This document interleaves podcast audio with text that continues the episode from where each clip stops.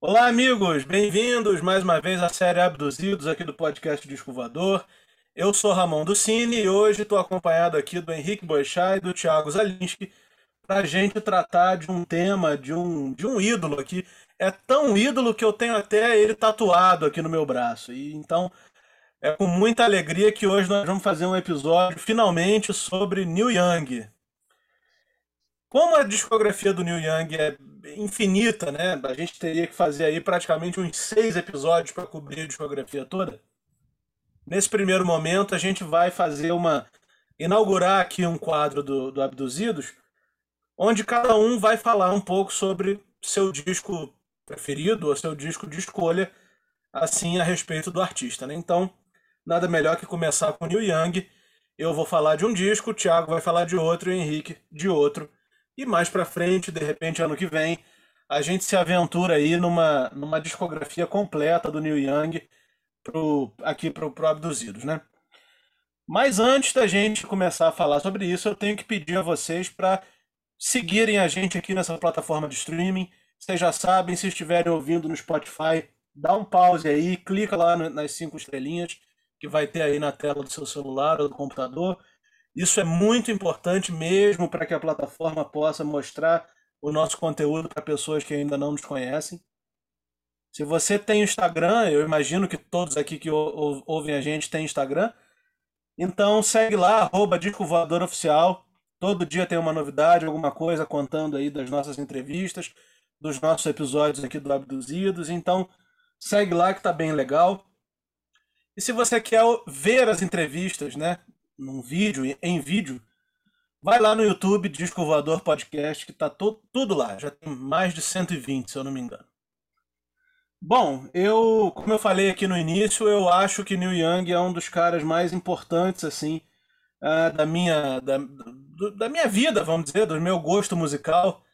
É, é um cara que eu também conheci por conta do Henrique e também posso dizer com uma maior tranquilidade que um dos maiores e dos melhores e dos mais legais, dos mais geniais shows que eu já assisti na minha vida foi dele, em 2012, é, em Toronto. Né? Eu já assisti New Young duas vezes, mas essa de 2012 foi com o Crazy Horse. Então, eu me lembro muito especificamente desse dia, foi novembro de 2012, e ele começou com uma música, cara, que já tinha quase 30 minutos a versão, sabe? A primeira música do show já tinha 20 e tantos minutos. Então, assim, foi um show que foi muito longo, mas ao mesmo tempo foram muito poucas músicas. Acho que foram 12 músicas só, em quase 3 horas de show, para vocês terem uma ideia do, de, do, do quão, quão longas são as músicas, né? Como, como eles esticam as músicas, como se, se transformam em, em jams, né? Com muita coisa acontecendo e aí acho que, na minha opinião, né, eu acho que isso dá um tempero a mais, traz uma magia a mais para as músicas do Neil Young, né? Depois, alguns anos depois, acho que em 2019 ou 18, eu vi com uma outra banda chamada Promise of the Real, que é o pessoal da família do Willie Nelson, né? Para quem para quem sabe quem eu tô falando, é aquele cara do country americano, já deve estar tá quase 90 anos, mas está nativa. Então, os familiares dele, os filhos dele, Lucas Nelson, enfim, tem uma banda chamada Promise of the Real e eles fizeram alguns discos com o Neil Young. E esse segundo show que eu vi foi com, foi com essa banda. Não foi tão bom quanto o Crazy Horse, mas é, é o Neil Young fazendo aquilo tudo que a gente espera que ele faça. Vocês já viram o Neil Young ao vivo? Não, nunca vi, cara. Nunca tive essa, essa felicidade. Eu vi, eu vi no Rock in Rio vi aqui no Rock in Rio e, cara, um dos shows mais explosivos e animais, assim, literalmente absurdos que eu já vi na vida. Para quem gosta de guitarra, que se não passar pelo passar pela história da guitarra e não falar do, na letra N ali no capítulo Neil Young é um pecado, né? É Exatamente. Bom, então é por isso que a gente vai inaugurar esse quadro aqui, né? Tava, como eu estava falando no início, a gente vai pegar um disco, cada um de nós vai escolher um disco e vai falar, vai falar, fazer alguns comentários sobre as músicas e tudo, para a gente falar aqui do, sobre Neil Young, inaugurar a participação do Neil Young aqui no, no Abduzidos. Acho que vale a pena a gente comentar, a gente começar falando o seguinte. São, acho que mais de 40 discos.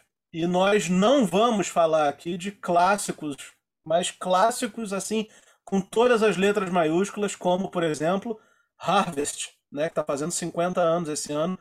Harvest talvez seja o disco mais é, cultuado assim do Neil Young. Né? É o que tem aquela música Heart of Gold, um dos grandes sucessos dele. Nós não vamos falar aqui, por exemplo, de Time Fades Away, de On the Beach, de Zuma. Nós não vamos falar de After the Gold Rush. Nós não vamos falar da fase dele dos anos virada dos anos 70 para os 80 ali com quando ele foi contratado daquela gravadora Geffen, ele gravou um disco eletrônico, um disco de country, um disco de jazz, só para sacanear o cara, entendeu? Então, tem muita coisa que a gente poderia falar, mas a gente vai se ater aqui a, a, a três discos, um cada um, e mais para frente a gente vai se debruçar mais na discografia do Neil Young. Antes da gente começar, quero saber se vocês têm mais alguma coisa para acrescentar. Ah, eu, eu tenho. É... Na verdade, eu tenho um monte de coisa para acrescentar, mas a gente vai se ater a esses, esses discos. Eu acho que eu vou puxar a sardinha para o meu lado. As pessoas às vezes esquecem da, da, do lirismo e da. Até porque há lirismo na, na explosão também, né? O Neil Young é um guitarrista explosivo. Mas é um cara que quando pega o violão de aço é, é, é sutil, feito uma borboleta também. Ao mesmo tempo, ele tem essa ele tem essa, essa coisa explosiva, como eu disse, né? Então é um cara que sempre entrega performances muito legais, seja no violão ou seja com a guitarra lotada de drive, de fãs, dando alavancada, descendo o cacete na guitarra, né? Que é, é que é como eu mais gosto de ver. É, adoro, por exemplo, Crosby, Steel, Nash Young. Adoro mesmo, mas o Neil Young porradaria é o meu, é o meu minha faceta favorita do do velho. E Thiago, o que eu acho que o, o, o que facilita isso, essa questão de dele ter um lado explosivo na guitarra e um outro lado mais calmo também, né? E, e você encontrar lirismo nesses dois lados, eu acho que a voz dele ajuda muito. Ele tem uma voz muito peculiar, mas também uma voz que é muito versátil. Ele consegue cantar músicas mais, com melodias mais doces, né, a voz dele, que é uma voz assim realmente diferente para isso, né? É, ele consegue fazer cantar músicas mais doces, mas também quando ele vai para porradaria e guitarreira mesmo, ele ele consegue também a voz dele consegue ter potência para poder acompanhar o, o, o, instrumental pesado que está. Né? Então ele eu acho que isso também ajuda. Ah, com certeza. É verdade. E assim, eu acho também importante a gente dizer, antes da gente começar a falar, que muitas coisas que aconteceram na música através do, dos anos, né, dos anos 60 para cá, muita coisa, muitos movimentos, podemos até dizer assim, muitos movimentos têm o dedo do Neil Young, né? Por exemplo, o grunge. Eu acho que é o disco que o Henrique vai falar, né? O Freedom, não é? Não, não. Tu vai falar não, qual? Eu vou falar do Live Rust. Live Rust. Então tá. Então a gente pode falar rapidinho do Freedom. O Freedom é um disco que tem toda, toda a culpa, vamos dizer assim, do, da, da existência do grunge, né? Se não, talvez se não fosse o, o Freedom, a, eh, não existiria talvez o Pearl Jam, não existiria talvez o, o, Nirvana, enfim. É um disco que influenciou fortemente aquela cena lá de Seattle, né? Muito, muito, muito, muito. O Pearl Jam, então, pô, nem se fala. Eu acho que até a cena, a cena poderia até existir, mas seria bem diferente. É. Principalmente quando a gente fala de Pearl Jam. É, porque é, é, eles são muito muito influenciados pelo Neil Young. Até o modo de vestir, aquela aquela roupa de flanela, aquela coisa do, do toda aquela indumentária, calça jeans, roupa de flanela, que, e esse, esse é um tipo de, de, de vestiário, vestuário, vestiário, vestuário que que influenciou o grunge mesmo, mas eu acho que mais especificamente o próprio Pearl Jam. Mas você está uhum. certo mesmo, Ramon. Eu acho que ele, ele é considerado o avô do grunge, né? Que fala. Né? É. Apesar dele ser Young, né? É o avô, né? Nossa, é isso aí. Começou. Começou bem. Mas quem seria o pai do grunge, então? Se, se o Young é o avô? Ah, Boa pergunta. Aí, quem seria? Ele, ele, falou que, ele falou que ia sair para comprar cigarro nunca mais voltou, né? Pode ser. Pode ser. Bom, mas vamos lá então. Eu vou começar então com o meu primeiro disco, que vai ser, na verdade, o segundo do Neil Young, né? Que é o Everybody Knows This Is Nowhere, o, o disco que ele gravou com o Crazy Horse.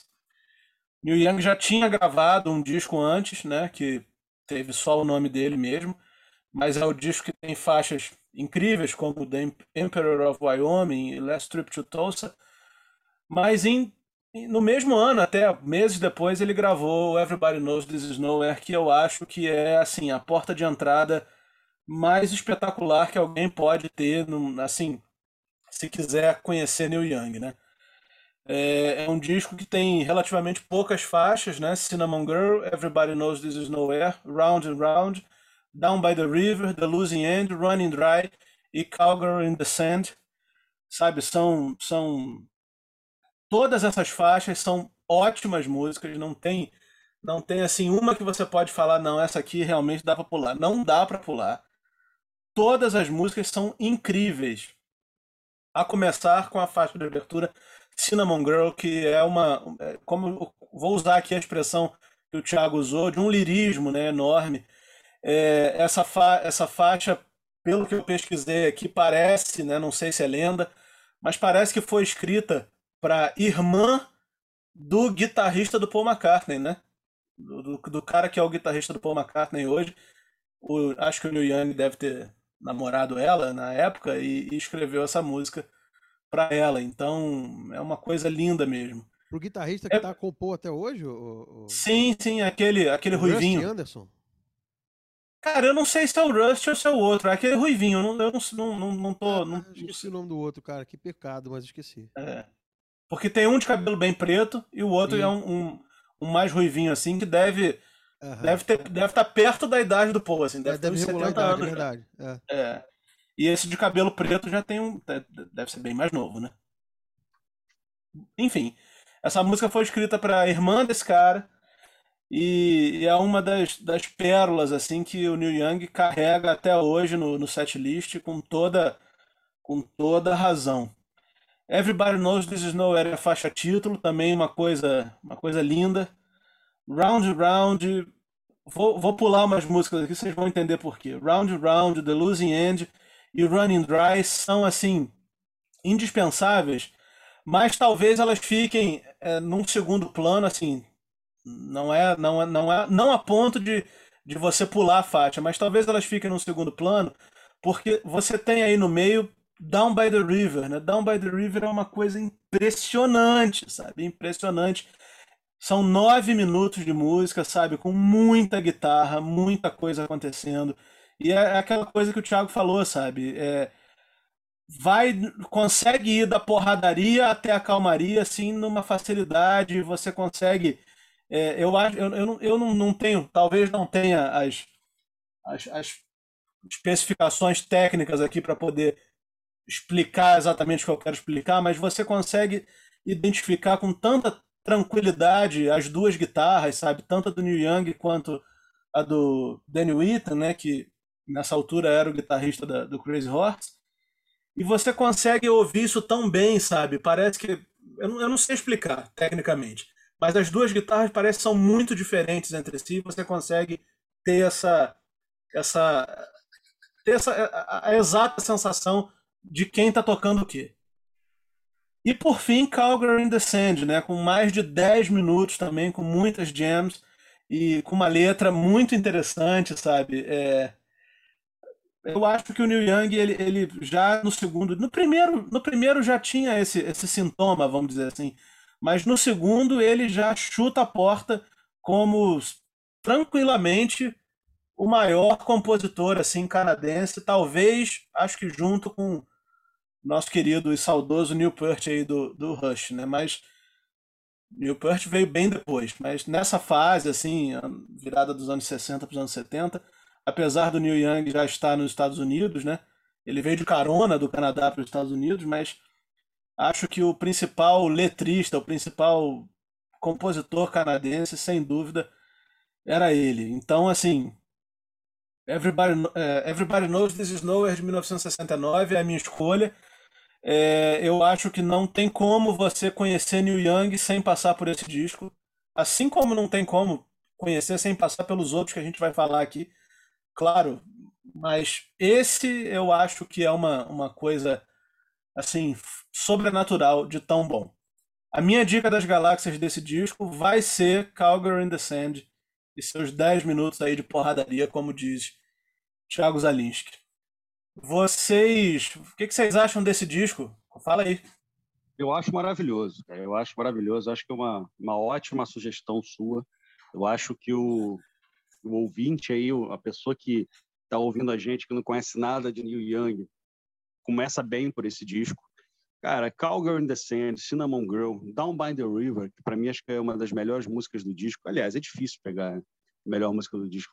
Nessa música você percebe as guitarras, aquele, aquele som meio ácido, meio sujo, sei lá, sujo no ótimo sentido, claro.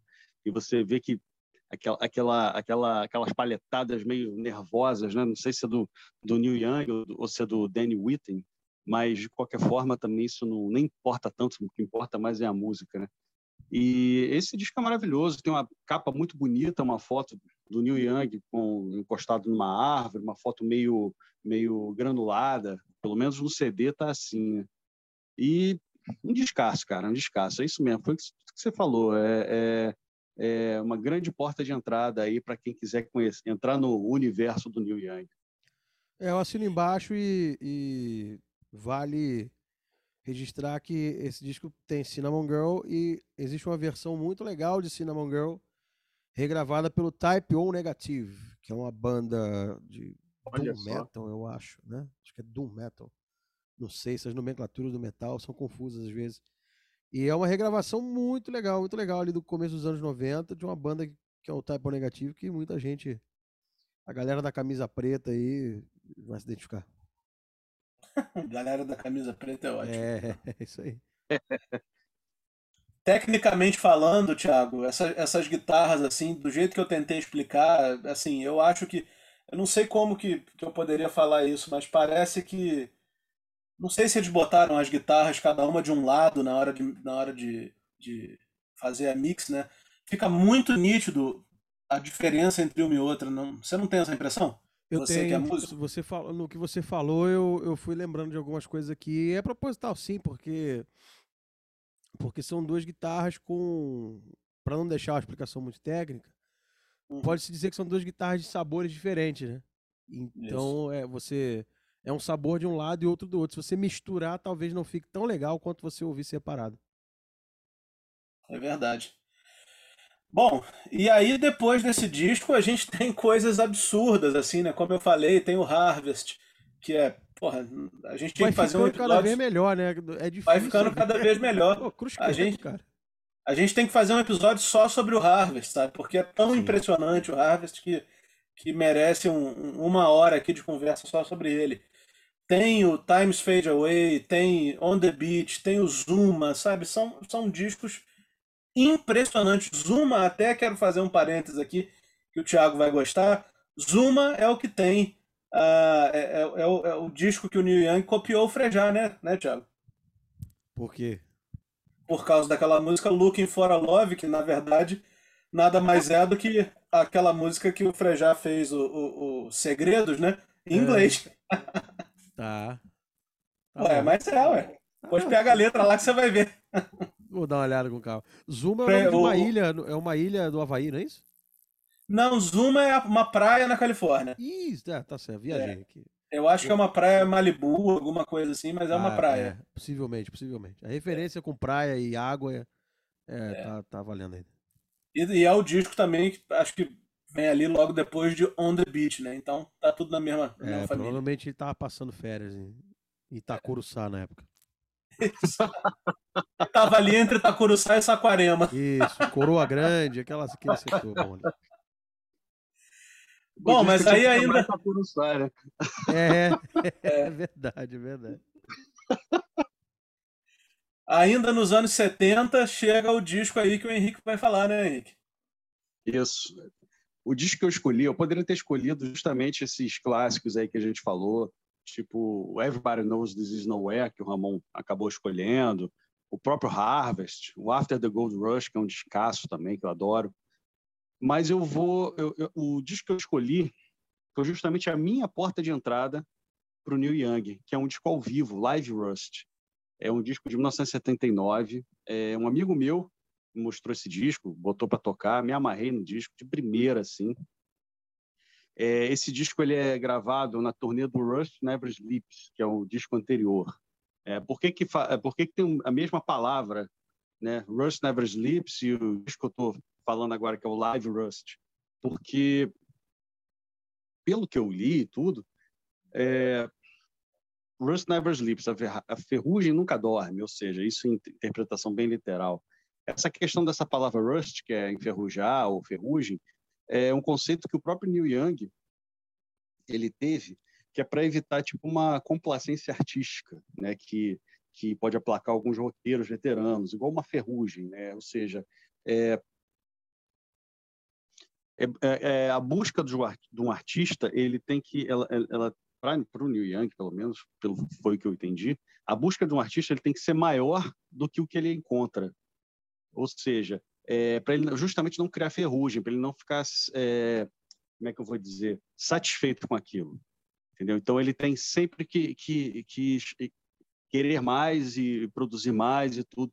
Que é coisa que o Neil Young fez. Até hoje o cara está aí lançando disco e discos bons, né? Disco para cumprir tabela, são discos bons. O cara está com 75 anos, 76 e continua lançando disco. O cara tem 40 discos aí, uma, uma cacetada de discos no, no, no, currículo. Isso disco solo, sem contar participações e alguma, alguns, algumas é, é, reuniões com Crosby, Stills, Nash e, e, tudo mais, né? Então esse disco Live Rust, o ao vivo que eu estou falando, ele mescla muito bem o, o, o acústico com o elétrico. E isso, foi, isso é muito interessante para quem está ouvindo a, a, primeira vez, o, o Neil Young, por quê? Porque são, são justamente as duas facetas dele, como a gente estava falando no, no início. Ele consegue fazer um som acústico como poucos fazem, naquelas músicas bem é, ou folk ou indo um pouco mais country, ou e também faz músicas mais pesadas, guitarreira mesmo, guitarra distorcida, é, é, guitarra suja, no bom sentido, claro. Por exemplo, esse disco ele abre com cinco músicas acústicas, é, que são músicas maravilhosas. Sugar Mountain, que é de um disco, acho que é de uma coletânea que ele lançou, é Decade, de 77. I Am a Child, que é do que é de um disco do Buffalo Springfield, que ele que é uma banda que ele participou ainda nos anos 60. Bandaça Ficamos... também, bandaça, bandaça, bandaça, bandaça, cara. Bandaça, bandaça mesmo. Comes a Time, que é a terceira música né, do disco, também é acústica do disco do mesmo nome, maravilhosa, linda. After the Gold Rush, que pô, é uma, uma interpretação fantástica desse, dessa, nesse só piano, voz e gaita, só isso, não tem mais nada. E My My Hey Hey Out of the Blue, que é uma música acústica também é, do disco é, Rust Never Sleeps. Então, e tem outras outras pérolas assim mais mais pesadas, guitarreira mesmo, quando a banda entra, Crazy Horse, né, que é a banda que, que acompanha o Neil Young em, várias, em várias, vários momentos da carreira. É, guitarras sujas e diretas, pesadas, às vezes leves também, tudo quando a música pede. Solos de guitarra faiscante. É só ouvir a música The Loner para você ver o que, que eu estou falando né? Mostra que a Crazy Horse é a banda definitiva do Neil Young, banda que acompanha o cara. Tem Cortez the Killer, que é uma música mais lenta, tem uma interpretação bem intensa, solos de guitarra fantástico. When You Dance I Can Really Love, que é do After the Gold Rush, se eu não me engano. Isso mesmo. Também é uma, bem, bem rock and roll. Sedan Delivery. Isso é pra, tudo isso que eu estou falando é para ter só uma pequena ideia do que o cara fez até então. Porque os três discos assim mais aclamados da época, dos anos 70 pelo menos, são os que a gente falou, que é o Harvest, o After the Gold Rush e Everybody Knows This Is Nowhere. Só que desses quatro, desses três discos, nesse nesse disco ao vivo ele só tem quatro músicas. Então é, é para você ver como é que o cara produz, produz coisa boa, a ponto de conseguir tirar de outros discos que também são bons e que também são clássicos, músicas e não tirar tantas músicas dos discos que são mais aclamados. Então esse disco é, é eu acho que é uma uma grande uma grande porta de entrada para o som do Neil Young. É, eu, eu sempre defendi que coletâneas são, são portas de entrada para você conhecer, são formas de você acessar a, a, obra de um artista, porque você vai pegar o melhor do artista e dali você vai, vai, vai seguir para a obra dele se você gostar, se você se interessar. E disco ao vivo também não foge muito dessa regra, porque normalmente ele, é, é, ele pega o, vai fazer um show, vai tocar os grandes clássicos, alguns deles pelo menos, e botar algumas músicas novas. Então, e que é o caso desse desse disco. É o Live Rush de 1979. É um disco que com interpretação fantástica tanto do Neil Young quanto da Crazy Horse, que é a banda que acompanha o Neil Young em vários discos, em várias turnês, e imperdível, imperdível mesmo. E a minha dica das galáxias vai ficar para After the Gold Rush, que é uma música que Originalmente, ela já é cantada só no piano, tem um ou outro instrumento ali para fazer um, um, um, arranjo, uma melodia aqui e ali, mas não tem guitarra, não tem baixo, não tem bateria. E no disco está a mesma coisa, né? piano, voz e gaita. Só que a interpretação do Niang está tão bonita e, e a plateia também tem uma determinada passagem da música, a plateia começa a vibrar, que deixa essa música assim bem emocionante. E a música é linda, por sinal, também. Então, essa é a minha dica das galáxias. Live Rush, 1979. Vale a pena.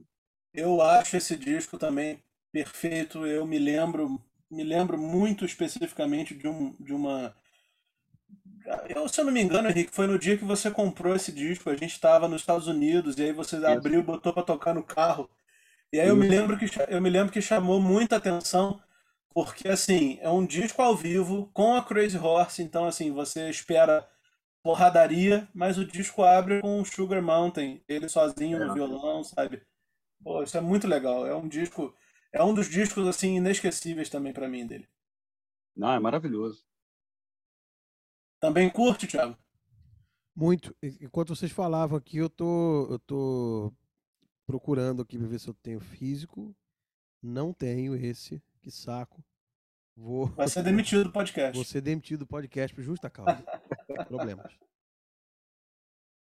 Mas é isso. E aí, bom, a gente, como a gente estava falando, né, depois desse, desse disco aí, aconteceu muita, muita coisa na vida do cara, sabe? Tem muitos discos aí nesse meio do caminho, de 79 até, até meados dos anos 90, que é quando, que é quando o Thiago Zalinski vai começar a falar. Mas, claro, um dos. O, o, talvez o principal momento dessa, dessa, desse intervalo aí, vamos dizer assim, foi justamente o disco Freedom, né, que a gente citou aqui no, no início, que foi o pontapé inicial aí do grunge, com toda com todas aquelas características que viriam a, a explodir depois do depois desse disco e com o advento do, do Pearl Jam. Pearl Jam que é talvez o, um, um, personagem muito decisivo no disco que o Thiago escolheu, né, Thiago? Totalmente decisivo. É o disco que eu escolhi, o Mirror Ball, que já é um disco já de 95, se não me falha a memória. Essa, esse namorico do, do, do, do Neil com o Pearl Jam começou, na real, no MTV Music Awards, com eles tocando Rockin' in the Free World. Uma versão assim, se você não viu ainda, para o que você está fazendo aí, vai lá dar uma olhada, porque realmente é, é um acontecimento. Para quem era moleque dos anos 90 e assistiu aquilo depois, é, é, um momento mágico, realmente, cara. Um momento mágico, realmente. E marcou muito, mar, me marcou, porque eu lembro a época do lançamento do Mirror Ball. E o grande, o grande destaque na época era o fato do Pearl Jam ser a banda base. Né? O Stone Gossard, o Mike McCready, o Jeff Ament e o Batera, eu acho que era o Jack Irons. Eu não vou. Eu, não, enfim, o Wikipedia tá aí, né, rapaziada? Se tiverem com dúvida também, dá uma olhada lá. Eu acho que era o Jack Irons, porque o Pearl trocou muito de batera nessas. É, quem, o cara que gravou o Ten é um, o cara que gravou o próximo disco já é outro, o cara da turnê já era outro, então eu não, não vou saber dar com precisão aqui se era o Jack Irons, mas acho pela época que era o Jack, enfim. É, é um disco que eu gosto muito, eu, eu, é, eu também não vou prolongar muito a, a minha análise, não, porque é um disco disco direto de rock and roll, sabe? Com exatamente essa, essa pitada do, do, do então grunge do, do Pearl Jam. As guitarras do, do Stone Gossard e do Mike McCready sempre tiveram essa coisa meio era exatamente essa fusão de Jimi Hendrix com o próprio Neil Young. Então é uma, uma, uma mistura muito bacana. Quem produziu foi o Brandon Bryan, que é um cara que sabe tirar muito som, é um cara que sabe extrair o melhor assim do, nos trabalhos que ele tá. O Ed Vedder, que é o Ed Vedder, na real, só faz um, um, um vocalzinho no, no Peace and Love, que é uma baladinha que tem no disco. O Brandon gravou uns tecladinhos também, botou umas guitarras, enfim, cara. É, é um disco muito, muito legal. É, das minhas favoritas tem Downtown, que é um rockaço. Bem, assim. É, é, é exatamente. Vai parecer lugar comum mas é exatamente como se o Pearl Jam e o Neil Young resolvessem gravar um disco, que é o que aconteceu. E é muito, muito legal. Essas músicas todas que eu vou falar podiam muito bem estar no disco do Pearl Jam com o Ed Vedder cantando também. Tamanha a, a sinergia dos dois ali, acho legal pra caramba. O que mais tem nesse disco aqui de bom? Tô com a capa do disco aqui pra ver, ó. Tem. Ah, bom, um negócio importante de falar: ninguém do Pearl Jam aparece no encarte, tá? Porque não teve autorização na época para serem creditados. Por isso que a minha dúvida com, com quem é o Batera. Quem puder depois falar pra gente aí. Ó, tem muita música boa, cara. Tem, tem Truth Be Known, é, é, é, Baladona. Tem Scenery, cara, que tem quase 10 minutos de música. Tem Act of Love, tem Big, Big Green Country. Big Green Country. Difícil falar isso, hein? Big Green Country. Agora foi. É, True Down. Olha, é um disco assim, esse sim, porradaria, tá? Porradaria, clássica porradaria dos anos 90, com aquele som de batera, de, o som de caixa de bateria, com as guitarras super divididas, super bem divididas. E, e composições muito legais. É um, é um, disco cheio de canções boas. Que é uma coisa que o Neil sempre fez em todos os trabalhos dele. Né? Canções bonitas, é, é, sejam elas com, com violão, sejam elas com, com guitarra, com fuzz, com alto ganho, com distorção.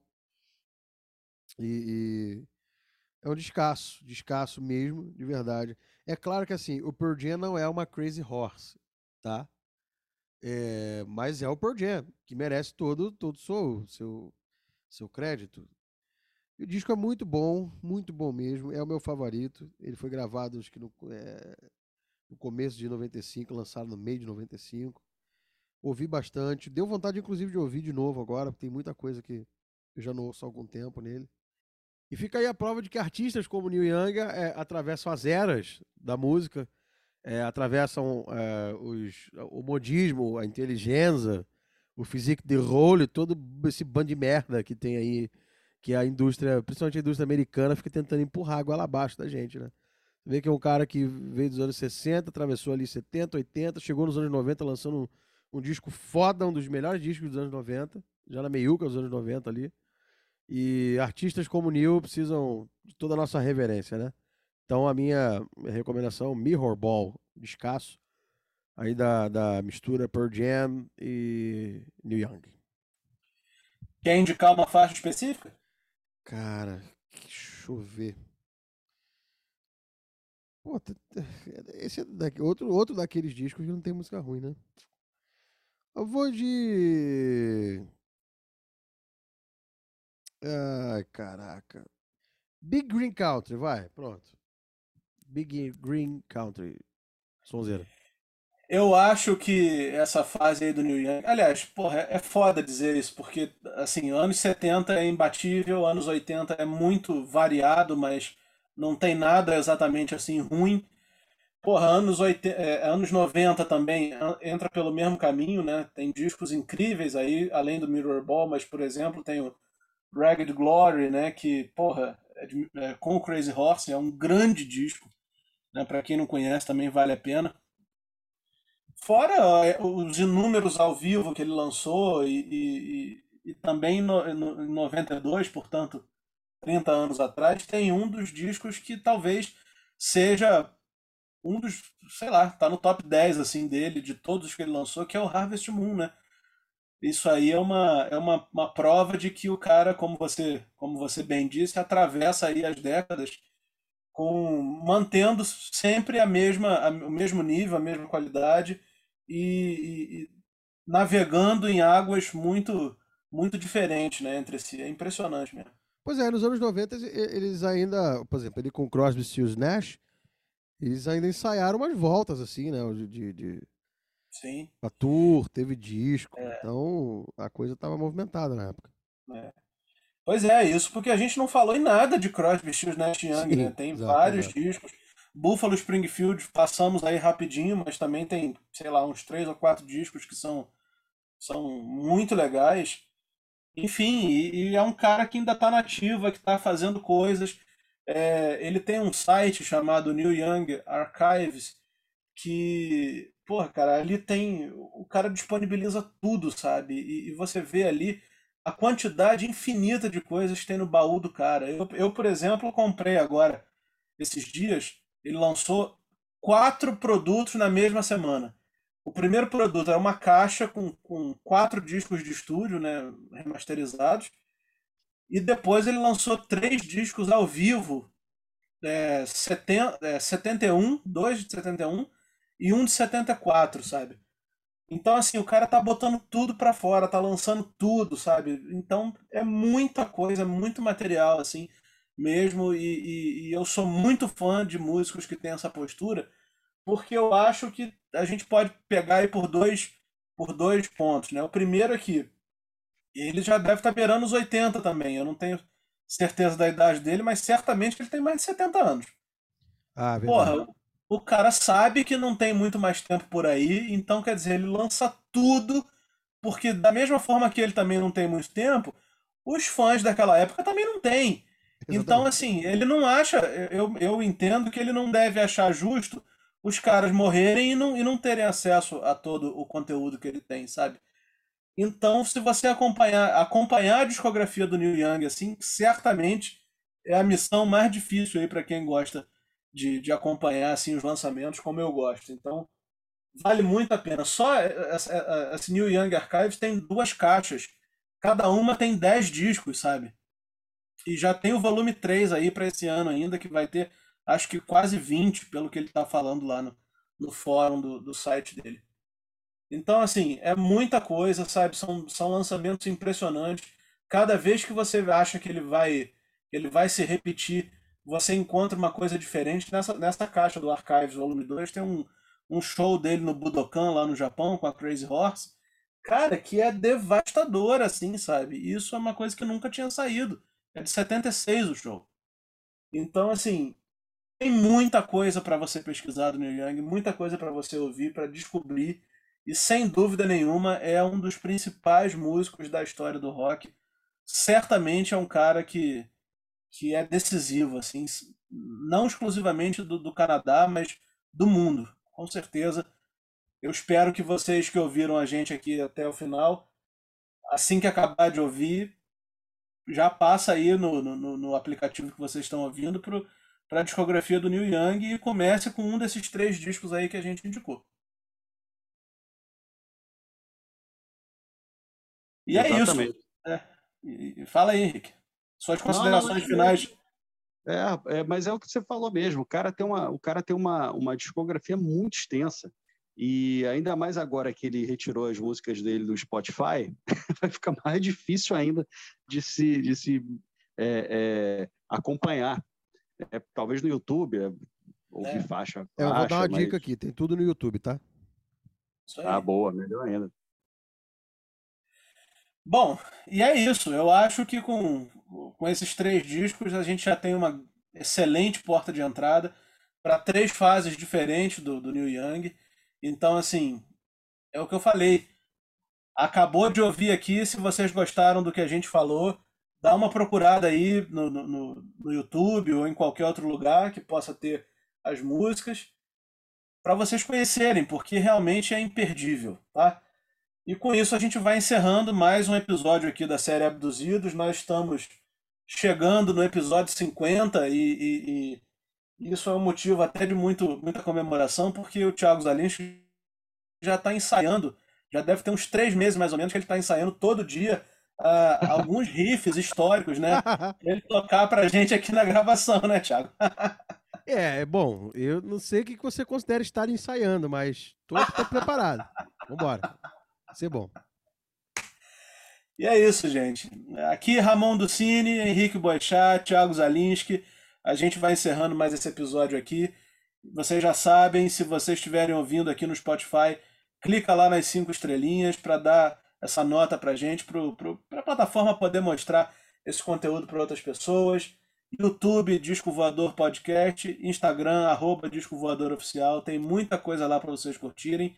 E eu só tenho a agradecer a audiência aqui até agora, a paciência e todo o carinho aí que vocês mandam para gente. Um abraço, até semana que vem. Um abraço.